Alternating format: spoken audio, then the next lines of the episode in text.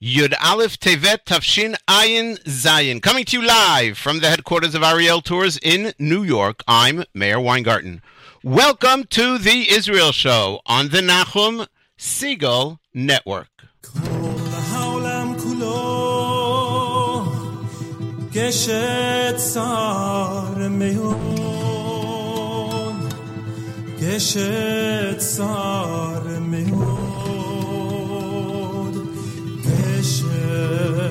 sară mei om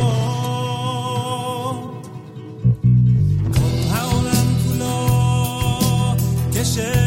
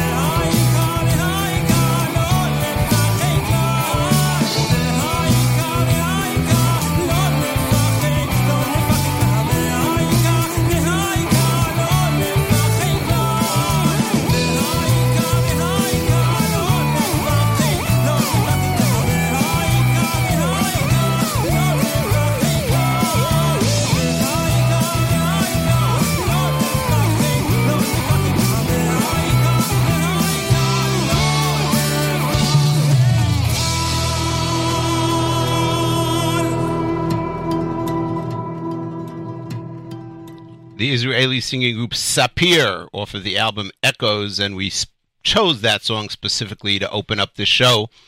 A special edition that's going to be devoted almost entirely to discussing um, the speech of Secretary of State John Kerry spoke on December the 28th, 2016. A special one hour and I think 10 minute speech. I mean, it just kept going on and on and on about the Middle East.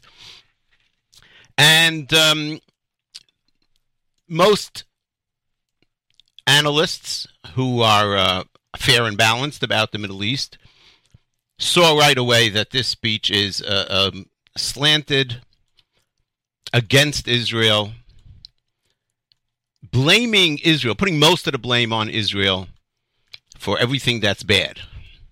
And uh, there were some out and out lies in the speech, and I, will I point them out. But to me, more important than the out and out lies are the slants, the semi lies, the leaving out, you know, the lying by omission, leaving out some important things that tell you that what the person is saying might be literally true, but is not, can't be considered truth. And that's the difference between facts and truth. And that's what we're going to try and point out. Uh, before we begin with that, we um sadly mention the uh, murder yesterday of four young Israeli soldiers Erez Orbach, Shir Hajjaj, Yael Yekutiel, and Shira Tzur Zichronam Livracha, who were killed in a uh, terror attack in Yerushalayim.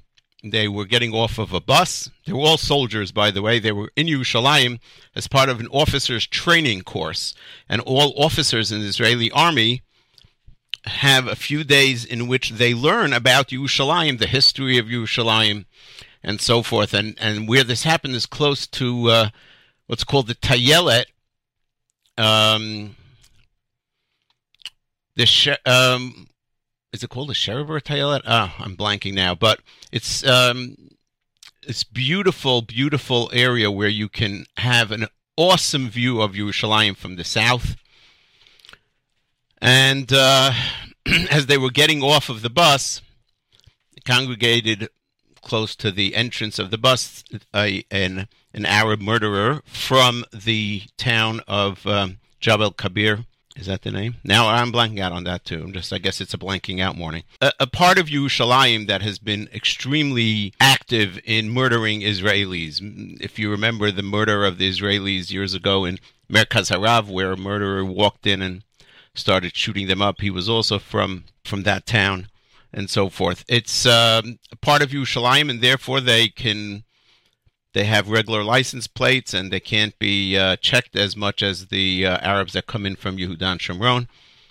And um, it's an ISIS inspired um, murder. There's no question about that. Uh, ISIS has been pushing its followers to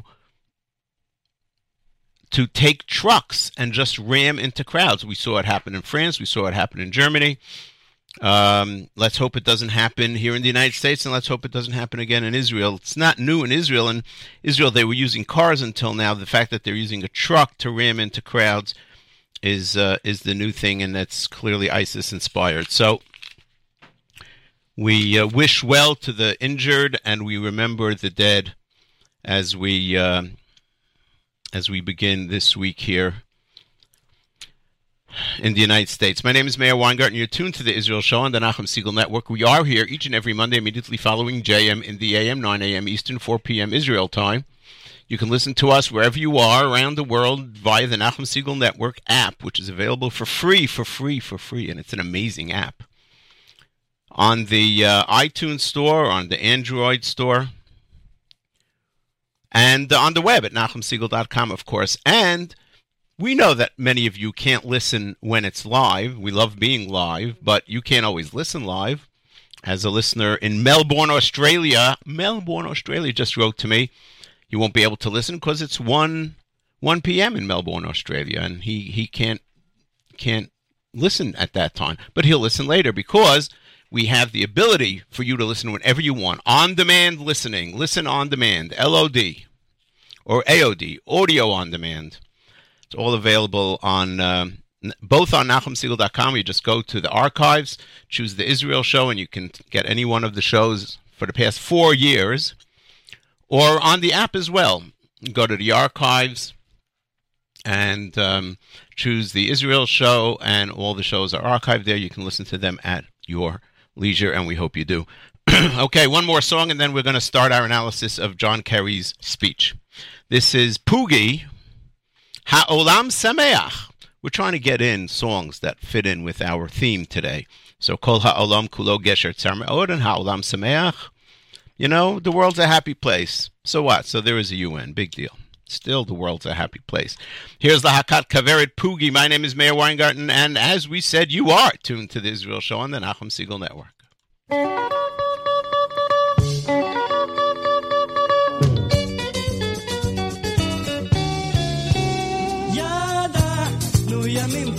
המלך. החדשות היו קטנות, והיום הן גדלו וזה לא פלא. אתה בעניינים ואין לך לאן לפנות, יד ביד הולכים בטיילת, משנים נושא. חשוב יותר להיות שפוי ולא לדעת מה קורה.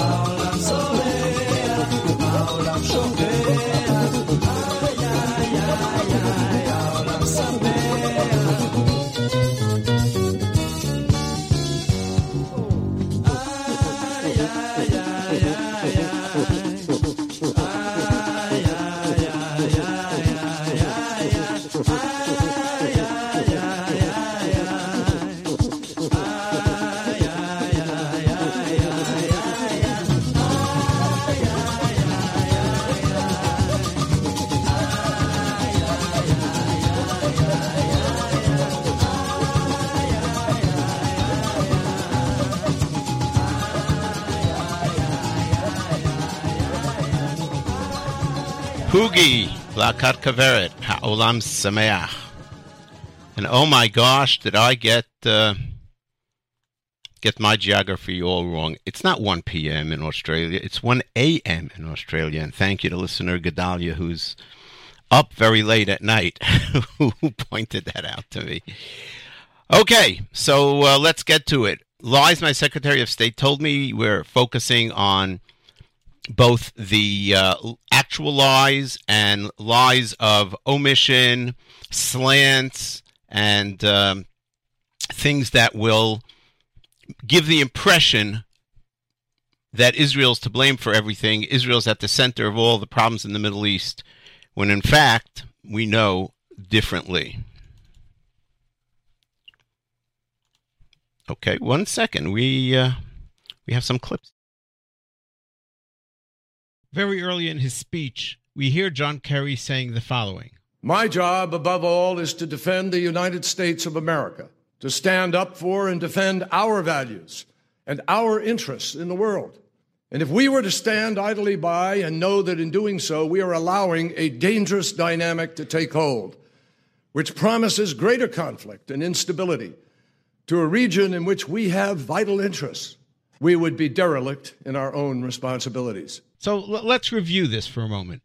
If nations act in a way that will cause greater conflict and instability in their region, well, in that case, the USA cannot just stand idly by. And if it did, if the U.S. stood idly by, then, says Secretary Kerry, then we, the United States, would be derelict in our responsibilities. So when Syria fell into a civil war, a war that created and continues to create tremendous instability in an already unstable region. When close to 9 million Syrians fled their homes and are now in squalid refugee camps in Turkey, Lebanon, Jordan, Iraq, and Egypt. The U.S. did what? Stand idly by. That's right. The U.S. did and continues to stand idly by, and therefore are derelict in our own responsibilities. Secretary of State Kerry doesn't seem to have a problem being derelict about the United States' responsibilities when it comes to Syria.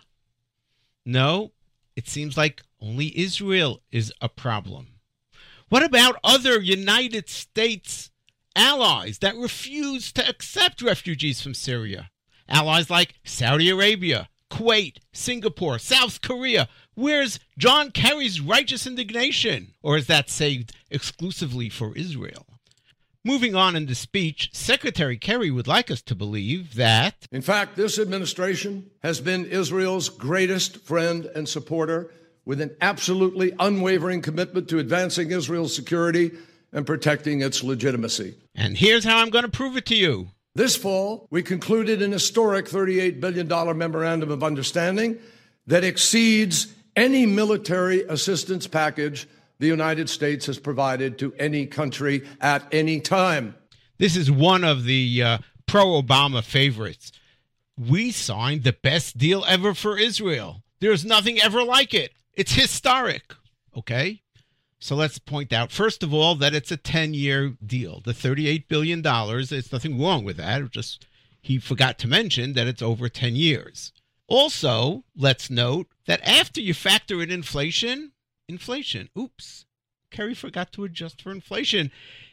You take into account previous supplemental bumps in funding for Israel by Congress, the new greatest ever package represents less money than the last 10 year deal.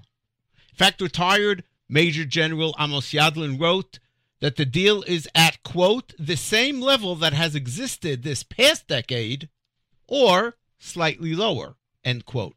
But wait, this great 10 year package that proves that Israel and President Obama are besties?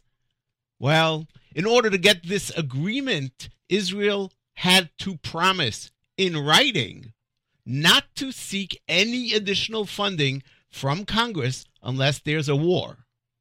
That's for the next 10 years. But wait, there's more. Here's another little condition. You see, Israel gets military aid from the U.S. so it could buy sophisticated weapon systems, the latest fighter jets, missiles, tanks, etc. And until now, Israel could spend up to 26% of the American money in Israel buying arms from Israeli manufacturers, supporting Israel's high tech companies that develop the most advanced products that the Israeli army needs. But our bestest bestie friend, President Obama, made a change. From now on, all the money that the U.S. gives to Israel must be spent in the United States. You know what the Washington Post called it?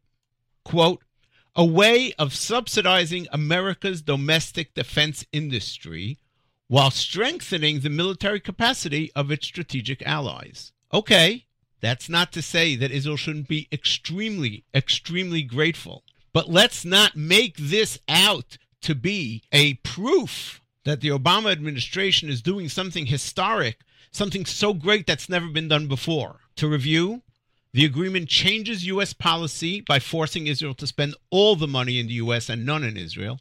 Israel had to promise not to go to Congress to seek increases for the next 10 years, something that they would do on occasion before. And on top of that, the 10 year deal, once adjusted for inflation, is, in the best case, the same as previous administrations and possibly less than previous aid agreements. Well, maybe he's not the bestest of the besties. And remember what Secretary Kerry just said?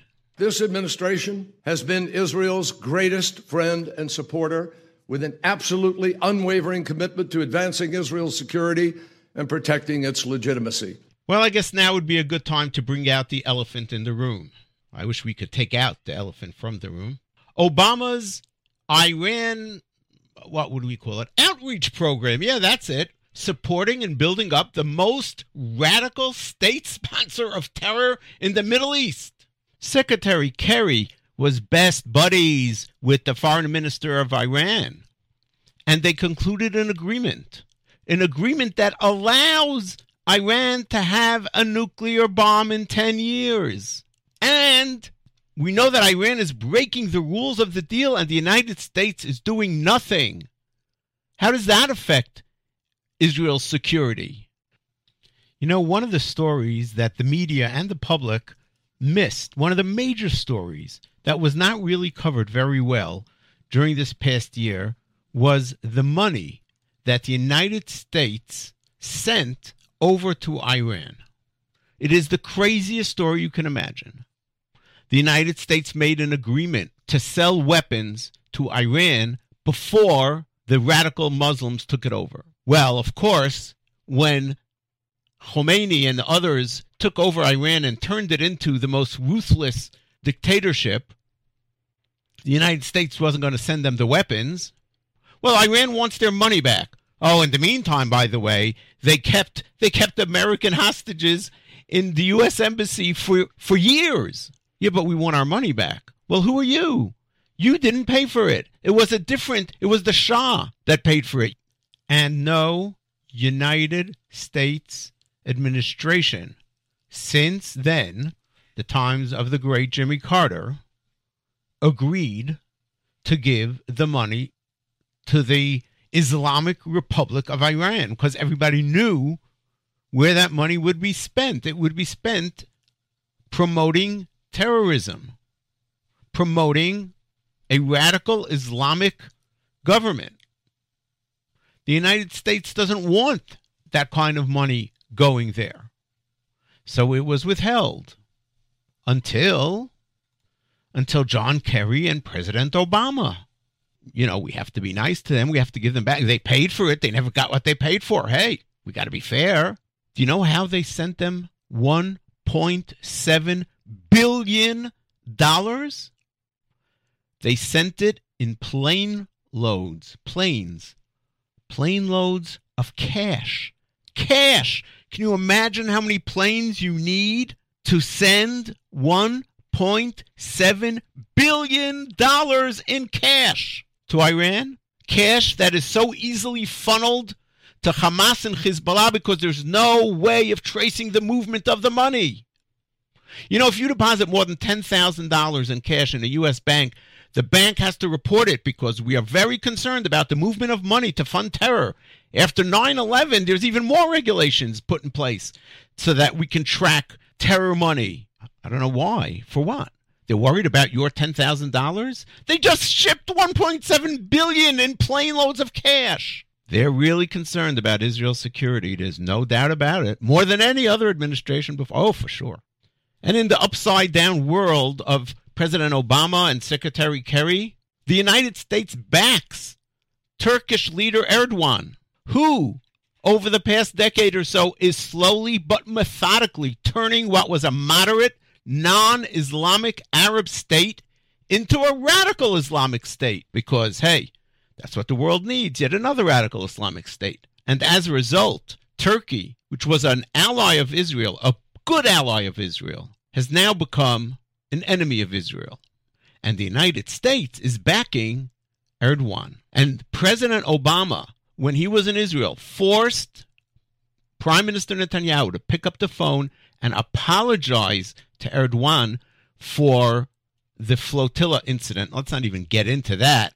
Can you imagine? So, this is the administration that has Israel's back the most. This is the best administration ever for Israel. We'll uh, continue after uh, a little bit of music. And this one specifically refers to the United Nations. Yoram Gaon with Anachnu Lo Nafsik Lashir. My name is Meir Weingarten. You are tuned to The Israel Show on the Nachum Segal Network.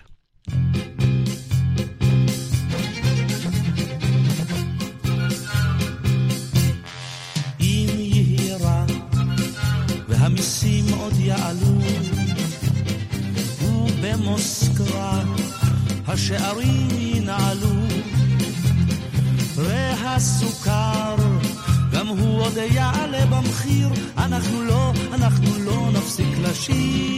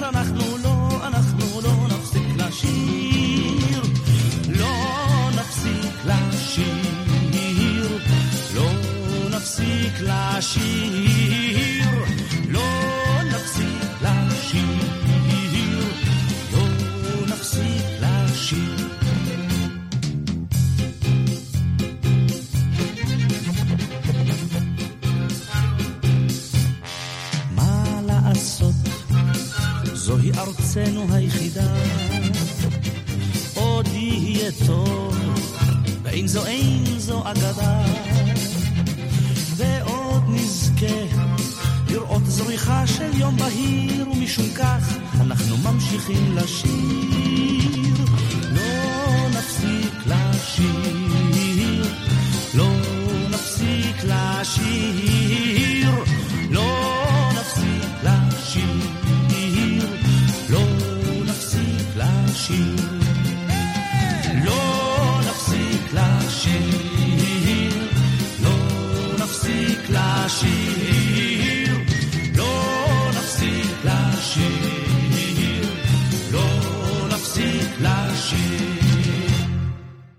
My name is Meir Wanga, and you're tuned to the Israel Show on the Nachum Segal Network. Continuing on with our analysis of John Kerry's graduation speech, would we say, as he's about to leave school. One of the key flaws throughout the speech is the moral equivalence that he makes between the Arabs and Israel. He actually says in more than one way that both sides are at fault. Both, both sides do bad things. But Israel, he doesn't say explicitly, but clearly means this Israel is worse because of the settlement building policy. Here's some examples. First, he describes his visits to Israel and how he firsthand saw the threats that Israel faced in the pre 67 years. And he mentions the Holocaust in Yad Vashem, etc. And then, and then he says this. I've also often visited West Bank communities where I met Palestinians struggling for basic freedom and dignity amidst the occupation, passed by military checkpoints that can make even the most routine daily trips to work or school an ordeal, and heard from business leaders who could not get the permits that they needed to get their products to the market, and families who have struggled to secure permission just to travel for needed medical care. You see, you see the moral equivalence. Israel faces danger caused by the Arabs, and the Arabs face misery caused by Israel. Two parties are equally guilty. Let's say what let's see what he doesn't tell us. He doesn't tell us that the reason that there are military checkpoints is because the minute we took away military checkpoints, Arabs were killing Jews again. There were bombs. There were suicide shaheeds walking into pizza parlors. It was tried. They pressured Israel to take away some of the military checkpoints. The truth is, yes, the military checkpoints are miserable. They're miserable for the Arabs. They're miserable for the Jewish young soldiers who have to man them. But you don't have a choice when you have people constantly trying to get into Israel and blow themselves up. You think we got to check people coming into Israel to work to make sure they're not carrying any bombs? And why can't people get permission to travel for needed medical care? Because time and again Israel caught caught red-handed a- Arab ambulances that were supposedly going to bring people to medical care carrying weapons and explosives. Yes, these are really horrible things.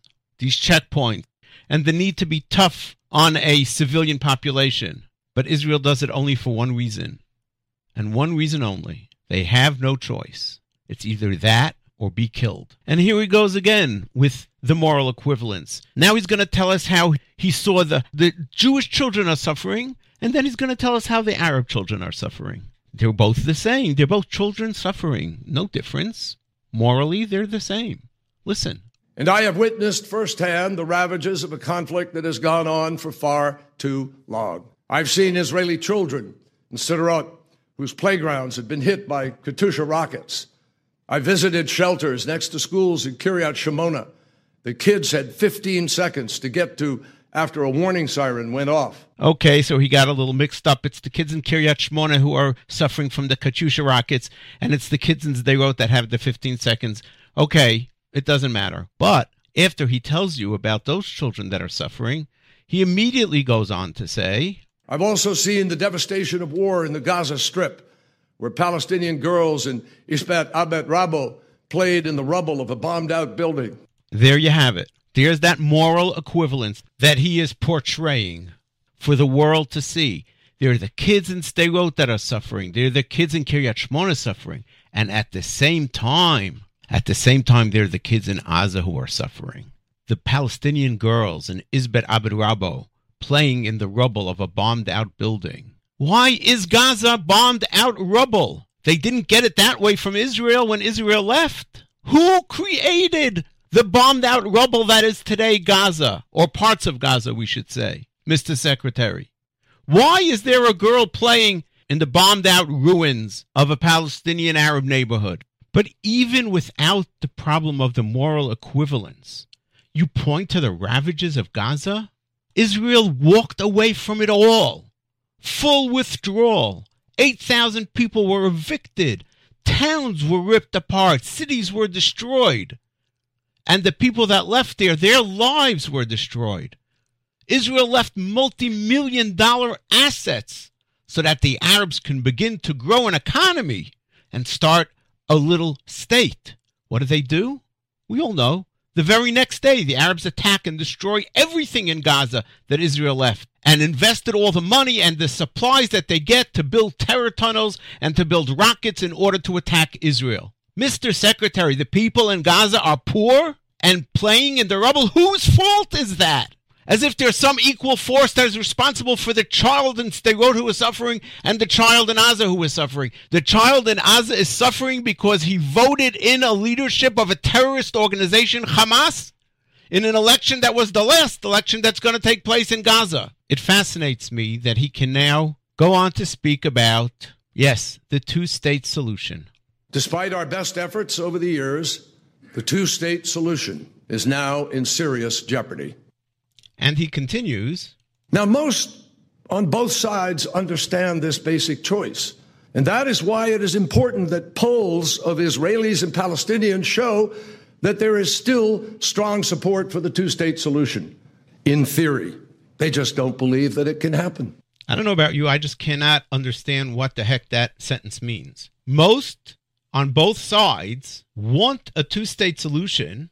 He says there's still strong support for the two state solution.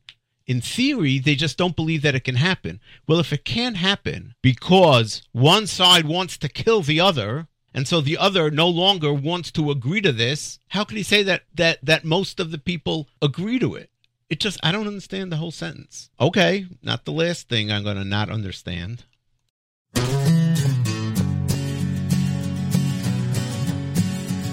זה קרוב לוודאי, רחוק מלהיות ספק. וככה זה, הזמן הזה עשה מזה עניין. אבל זה רק עניין של זמן, עד שיסתדר. הציפייה היא גדולה, הניצנים כבר נראו. וככה זה, לא יניח לעצמו, עד שיבוא אליהו, זכור לטוב.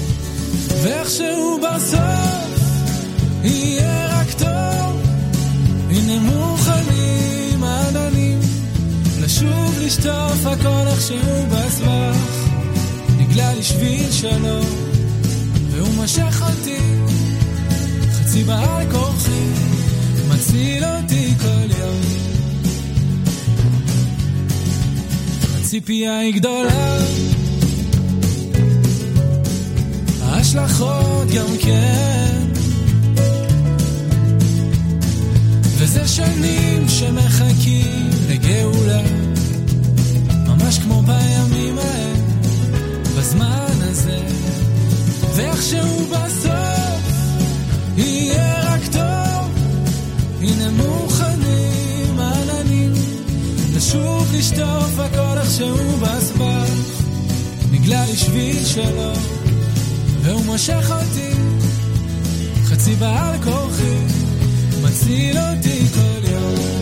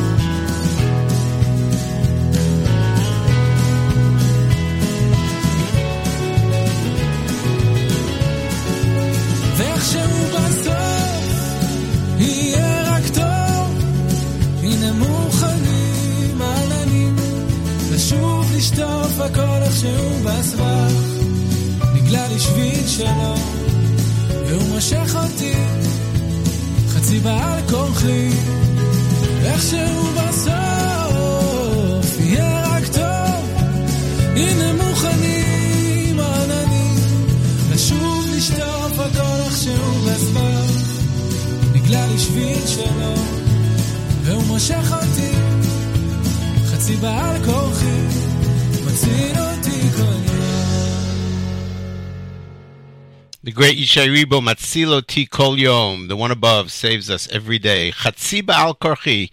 It's almost like I don't want to be saved, and yet God schleps us in. My name is Meir Weingarten. You're tuned to the Israel Show on the Nachum Segal Network. We are reviewing and covering and uncovering lies that my Secretary of State told me from the uh, speech that John Kerry gave on December the 28th, 2016, about the uh, Middle East situation. He uh, he did say that um, that he thinks that somehow he thinks that most people, most Arabs and Jews, agree that the two-state solution would be a good solution. I don't, I didn't understand that because he also said that most of them believe it'll never happen. Well, here we go. The two-state solution. He continues about the what is clearly the center point of the whole speech the two state solution and the jeopardy that it is in. You can comment on our app, and I thank those who are. You can comment on our Facebook page, facebook.com slash the Israel Show. Be sure to like and listen and uh, look. Here we go. This critical decision about the future, one state or two states, is effectively being made on the ground every single day, despite the expressed opinion of the majority of the people. First of all, I'm sorry to tell you, Mr. Secretary, that's not true. It's just, patently false. The majority of Israelis do not support a two state solution. We'll tell you soon why, but a giveaway might be the fact that in the last election, Netanyahu's party and other right wing parties, who you call extreme radical, won an overwhelming majority of the Israeli electorate. What does that tell you about how many people in Israel are supporting it? The people of Israel have learned their lesson and do not see this as a viable possibility anymore. And in a democracy, they vote. And as time goes by, since the Oslo agreements, where there was tremendous support, the facts on the ground are not holding back the solution. The facts on the ground are showing and instructing and informing Israelis that what they thought was a good option in Oslo was really nothing more than a dream. It was not Shtachim Tmurat Shalom. It was Shtachim Tmurat Chalom. And now, a bit watered down in a very somewhat parve way, Secretary Kerry tells you about the terrible things that Hamas is doing. Listen. Most troubling of all, Hamas continues to pursue an extremist agenda. They refuse to accept Israel's very right to exist. They have a one state vision of their own. All of the land is Palestine. Hamas and other radical factions are responsible for the most explicit forms of incitement to violence. And many of the images that they use are truly appalling. And they are willing to kill innocents in Israel and put the people of Gaza at risk in order to advance that agenda. Sometimes the wording is just insane. They are willing to kill innocents in Israel. Oh, they're willing to do that? Really? Okay.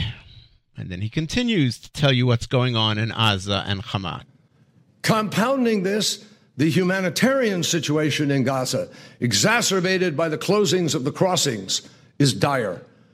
Gaza is home to one of the world's densest concentrations of people enduring extreme hardships with few opportunities. 1.3 million people out of Gaza's population of 1.8 million are in need of daily assistance, food, and shelter. Most have electricity less than half the time, and only 5% of the water is safe to drink. And yet, despite the urgency of these needs, Hamas and other militant groups continue to rearm and divert reconstruction materials to build tunnels threatening more attacks on Israeli civilians that no government can tolerate.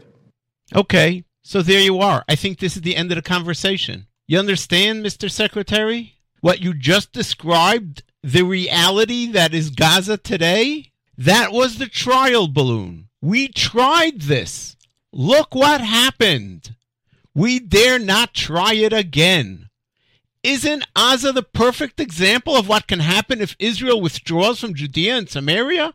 If we listen to your advice, Yehuda and Shomron becomes Gaza number two. A terrorist base, another terrorist base, but this one is in the heart of Israel.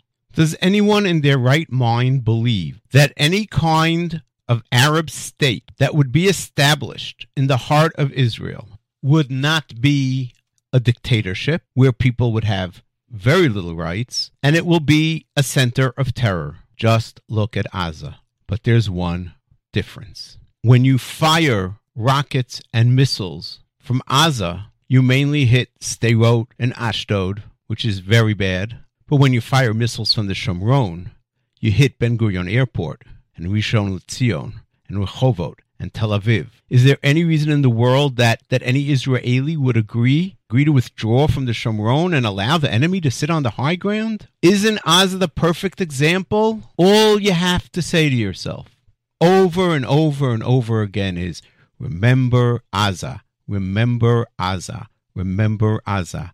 We tried this.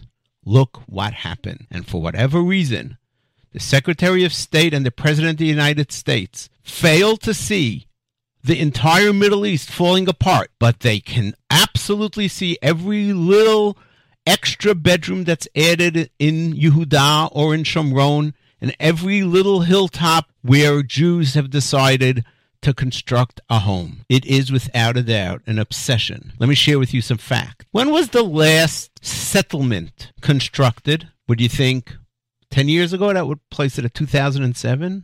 No, earlier. Would you think, I don't know, 2015, 14? No, actually, 1999. And in 1999, do you know how many settlements were established? Three. And you know how many in 1998? One. And in 1996, one. And in 1993, one. And you know whose numbers that those are? Not mine. They're the numbers given on the website of the radical left-wing organization B'Tselem, the Israeli radical organization who puts as its goal to fight the settlement activity. It's their chart. Does that mean that there's no increase in Jewish population? Of course there is. But you'll note that all in all his talk, in his entire speech, Secretary Kerry kept talking about the numbers of people, not the numbers of settlement. And if we all know and agree that the majority of the people in Yehudan Shomron overwhelmingly live in those areas that everyone agrees will be part of Israel, even in this imaginary two state solution, then what's the problem?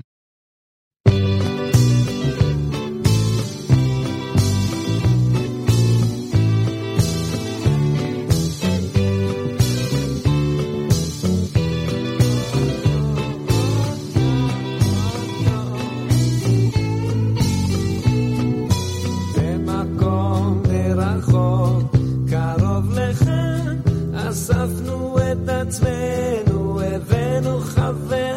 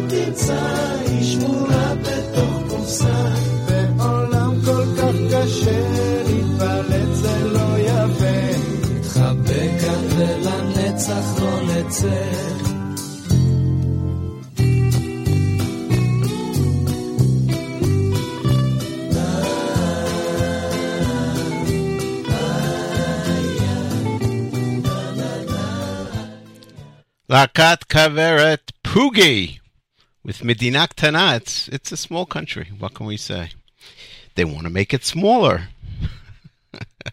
My name is Meir Weingarten, and you're tuned to the Israel Show on the Nachum Segal Network. We're analyzing the uh, speech of John Kerry, Secretary of State. This was his big magnum opus about the Middle East, and oh my God, what a mess he made of it. We're in the midst of talking about the quote unquote the settlements, the settlements, the settlements. And uh, we we shared some statistics, but here we go. Here's Secretary of State sharing his. To statistics. You know that famous line, I think it was Winston Churchill who said, There's lies, damn lies, and statistics. The number of settlers in the roughly 130 Israeli settlements east of the 1967 lines has steadily grown. The settler population in the West Bank alone, not including East Jerusalem, has increased by nearly 270,000 since Oslo, including 100,000 just since 2009 when President Obama's term began. Well, here's the part that we have to figure out, and it's very hard to do so. But we know one thing there are large areas that Israel and the United States, and I would say the Arabs as well, agree will remain part of Israel even if there is ultimately a two state solution. For example, the area of Ariel, the area of uh, Efrat, Gush Etzion, Ma'ale Adumim, and of course the neighborhoods around uh, Yerushalayim. Now, if we take out those numbers, the number of Jews living outside of those major blocks is relatively small. Relatively small. Percentage wise, for sure. So he talks about an increase since Oslo and since 2009. One assumes, one has to assume, that most of that is within Gushei HaHityashvut, the areas that will remain Israeli no matter what. But he doesn't divide those out. He just tells you the total number, excluding East Jerusalem. And if one figures that the overwhelming majority of that increase happened in the Gushei HaItyashvut, and that a large percentage of that number is natural growth, people having kids. It's not that the government is standing there and moving people into Yudan Shomron from outside of Yehudan Shomron. There is some movement for sure. But these are large families. Every family in Yehudan Shomron, surely the religious ones, are having six, seven kids. Is that some sort of a terrorist plot that Israel is uh, uh, plotting against uh, the Arab communities? And as if to answer the question that we just brought up, Secretary Kerry continues. There's no point in pretending that these are just in large settlement blocks. Nearly 90,000 settlers are living east of the separation barrier that was created by Israel itself, in the middle of what, by any reasonable definition, would be the future Palestinian state. And the population of these distant settlements has grown by 20,000 just since 2009. I might be getting the math wrong, but if there are 90,000 settlers living east of the separation barrier, and in the last eight years, their number grew by 20,000, how many kids is that per couple? Can't be many. Eight years, you could have five, six kids in every family. If there are 90,000 settlers, maybe there's 20,000 families. 20,000 families having one kid is, is an increase of 20,000 right there, and they're not having one kid. I don't know how these numbers are, are, working, but they're surely not very scary. The only part of it that's scary is that Israel has not been putting more Jews into Yehuda and Shomron. And if one supports that, then one should be concerned. The fact is that Netanyahu's government, as much as it talks, it does not do.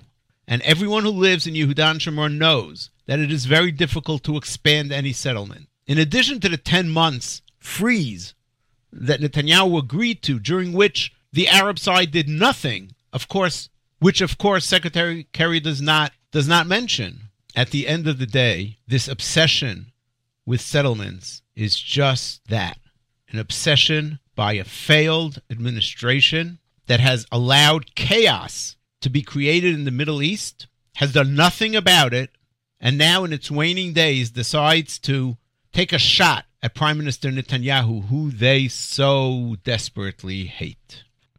We'll conclude this analysis by reminding you that since the Oslo Accords, offers have been made to the Palestinian Authority which would allow them to create a state in Yehudan Shomron in over 90% of the territory that they seek. And time and time again, the generous offers by Israel are turned down. Ehud Barak made a far reaching, one would almost say insane offer to Arafat at Camp David, and Arafat rejected it.